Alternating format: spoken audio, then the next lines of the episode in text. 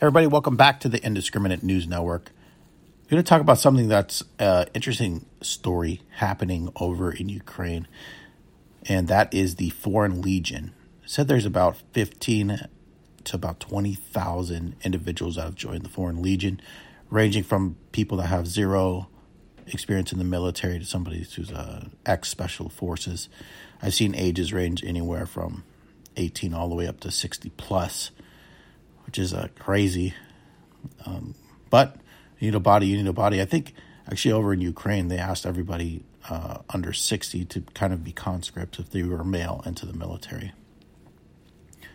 Obviously, they're organizing the, you know, this special military unit into, into individual organiz- like smaller individual, uh, I guess, military organizations over there.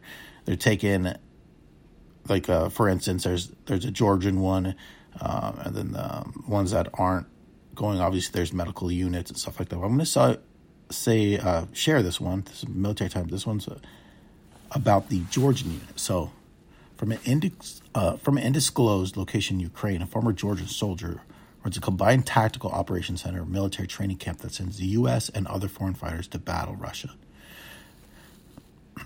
They said they're still in the process of recruitment Mamuka Mamula Lavivi told Military Times in a Skype interview. There are a lot of guys joining us. On the list, there are a lot of there are about 750 men, mostly from Georgia and the UK. We also have a lot of Americans. He leads the Georgian National Legion, one of several paramilitary integrated into the Ukrainian armed forces after the war in Donbass. So that was 2014. That was part of the larger conflict between Russia and Ukraine. Started about 2014. Now, following Russia's full scale invasion of Ukraine on February 24th, some of the U.S. military veterans eager for, eager for war with what they see as a righteous cause have pledged to come to Ukraine's defense. The Georgia National League Legion hopes to relieve the Ukrainian military some of the logistic burdens that come with organizing overseas recruits. But absorbing the 16,000 foreigners, the number of Ukrainian President Volodymyr Zelensky claims have volunteered, will be a challenge. Flooded conflicts with foreign fighters can be an animate extremist movements or offer experience the already uh, already to the already radicalized. And through the vast majority of fighters who travel to Ukraine will be well intentioned, it's not clear how many particularly will be helpful in the battle given the language and training barriers. Foreigners may be more useful in a propaganda role to signal global unity rather than a frontline fighting force. Three veterans spoke with Military Times, offered a mix of plans and how they would fight in Ukraine. One intended to join the fledgling International Legion that the Ukrainian officials have been promoting, but all three echoed similar concerns about the Ukrainian embassies that are slow to process applications and worry about contractual obligations.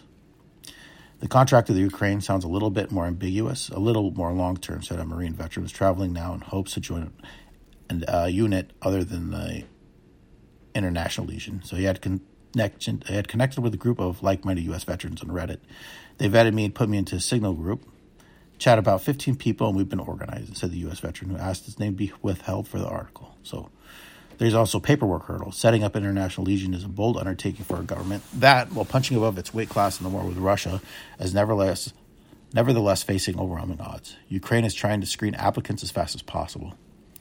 Ukrainian Major General Boris Kremensky sorry, Kremenensky, totally butchering his name, a military attache in Washington, D.C., told Military Times, but veterans have to parse out those with criminal records and those who are too old or otherwise for service. So far, the embassy has received about 6,000 applicants, Kremensky said, adding that about half immediately were turned down for various reasons. Of those 3,000, the embassy approved about 100 people join the Ukrainians International Legion. Sounds like they're vetting them pretty uh, pretty, you know, thoroughly. It's not surprising that there have been administrative challenges given the scale of foreigners who respond to the call, said Austin C. Doctor, Director of Counterterrorism Research Initiative, the U.S. Department of Homeland Security. So, but the broader, but from a broader stand, security standpoint, I think it's especially important for the Ukrainian government does not does its best to create the administrative infrastructure to incorporate these hires into formal units for the purpose of monitoring and accountability. Took one 82nd Airborne Division Air Army veteran days even to get in touch with the Ukrainian embassy to submit his application. He received a notification indicating that his application was being reviewed, but was not given a timeline when it would be approved or denied. Every hour feels like a day, he said. Every day feels like a week. And at the end of the day, as a combat soldier, what is the rush? Others are not so patient. So, Kremensky said that he was aware that some volunteers have been traveling to Ukraine without going through formal process to join the International Legion, but his goal is to properly vet as many as possible, even if it takes longer uh, than desirable. I don't have a big staff to work with, and we have other areas like working with the Pentagon on security assistance. Uh, this, that is more important. We have to see everyone or talk to everyone, so they can try to go on their own, but we have a task to talk to everybody. So while U.S. citizens go abroad to enlist in a foreign military, they could be in legal trouble if they're recruited or hired in the U.S., which may be why Ukraine is having volunteers sign contracts when they arrive. The Defense Department still discourage U.S. citizens, uh, U.S. citizens from volunteering. We don't believe that Ukraine is a safe place to go for Americans. no kidding. Pentagon spokesman John Kirby told reporters March 7th. We urge them not to go, and if they're still there, we urge them to leave. So, skipping the red tape, beyond organizational delay, some U.S. volunteers are uncomfortable committing to fight in Ukraine for the duration of the war, especially without knowing exactly how the end is defined. Corey Weatherholt said he has joined an independent militia over concerns about the ambiguous commitment. The veteran is no is no stranger to volunteering in foreign war zones.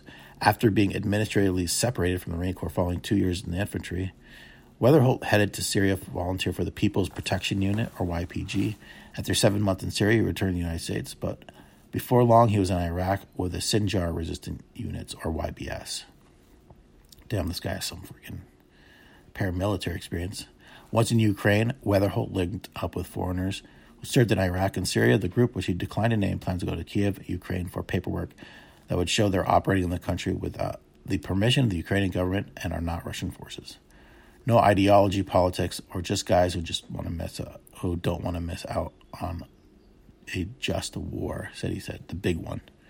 Integrating foreign volunteers would be a challenge, and the 16,000 uh, number claimed by Ukraine is accurate. According to Imahari Kayako, a Finnish military veteran, has associate's professor in the Swedish Defense Military in Stockholm, who has researched the volunteer phenomenon in Ukraine. There you go. Obviously, it's a, a huge task and undertaking vetting everybody. You don't want to get psychopaths in the military who don't, you know, know how to follow uh, orders and could, you know, create havoc for a lot of people, especially if they're just um, wild and not mentally there. It's tough to vet them because, uh, you know, if they're actually there for a just cause and they do have military experience, and it's good. But you know, there's a lot of people who are there just just to get their you know, I guess the feet wet with uh, with war, and that's what they do. Maybe uh, maybe a little unhinged. Anyways, thanks for listening to the Indiscriminate News Network. Take care. Here's Jason Eclair. Bye.